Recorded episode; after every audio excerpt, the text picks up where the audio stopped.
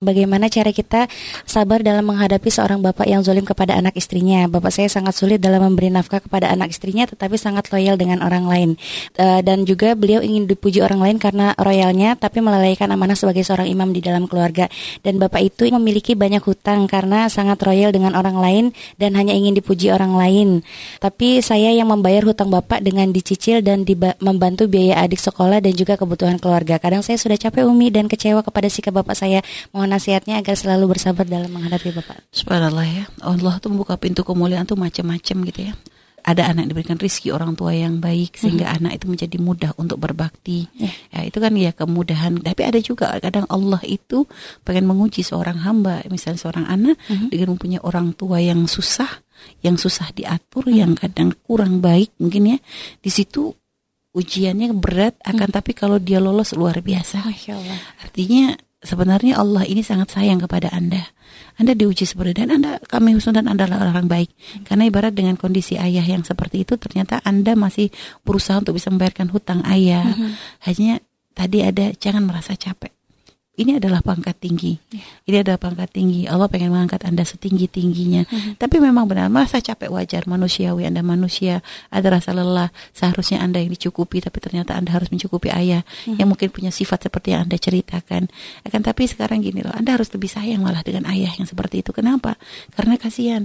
Kalau memang ada seorang ayah yang dolim seperti itu memberikan nafkah kepada anak istrinya, mm-hmm. tapi royal kepada orang luar, senang ngutang, sedangkan sama anak istri sama sekali gak peduli. Mm-hmm. Itu sebenarnya urus urusan ayah Anda berat di hadapan Allah nantinya. Kalau dia tidak berubah dan tidak bertobat, mm -hmm. maka Anda harus lebih kasihan. Artinya uh, Anda dekati ayah Anda, Anda mm -hmm. jalin hubungan indah. Jangan karena kesalahannya menjadikan Anda langsung ilfil kepadanya, mm -hmm. lalu menjadikan Anda nggak bisa hormat kepadanya, mm -hmm. lalu menjadikan Anda memandangnya sebelah mata. Mm -hmm. Bagaimanapun dia adalah ayah Anda.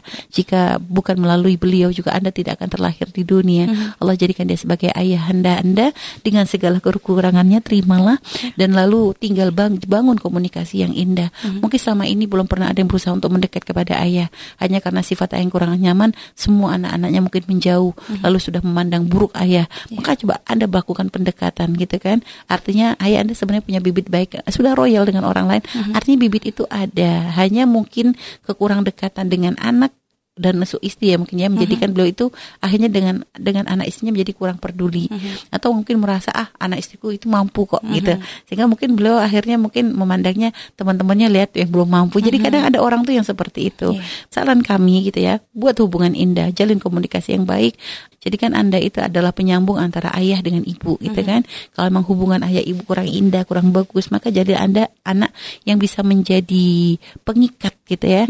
Sehingga uh, apa? Anda yang baik dengan ayah, perhatian dan sebagainya, bermanja kepada ayah. Karena apa? Kalau Anda sudah dekat, hubungan Anda baik, hubungan Anda bagus, itu nanti akan memudahkan Anda untuk bisa mengajak ayah Anda kepada kemuliaan.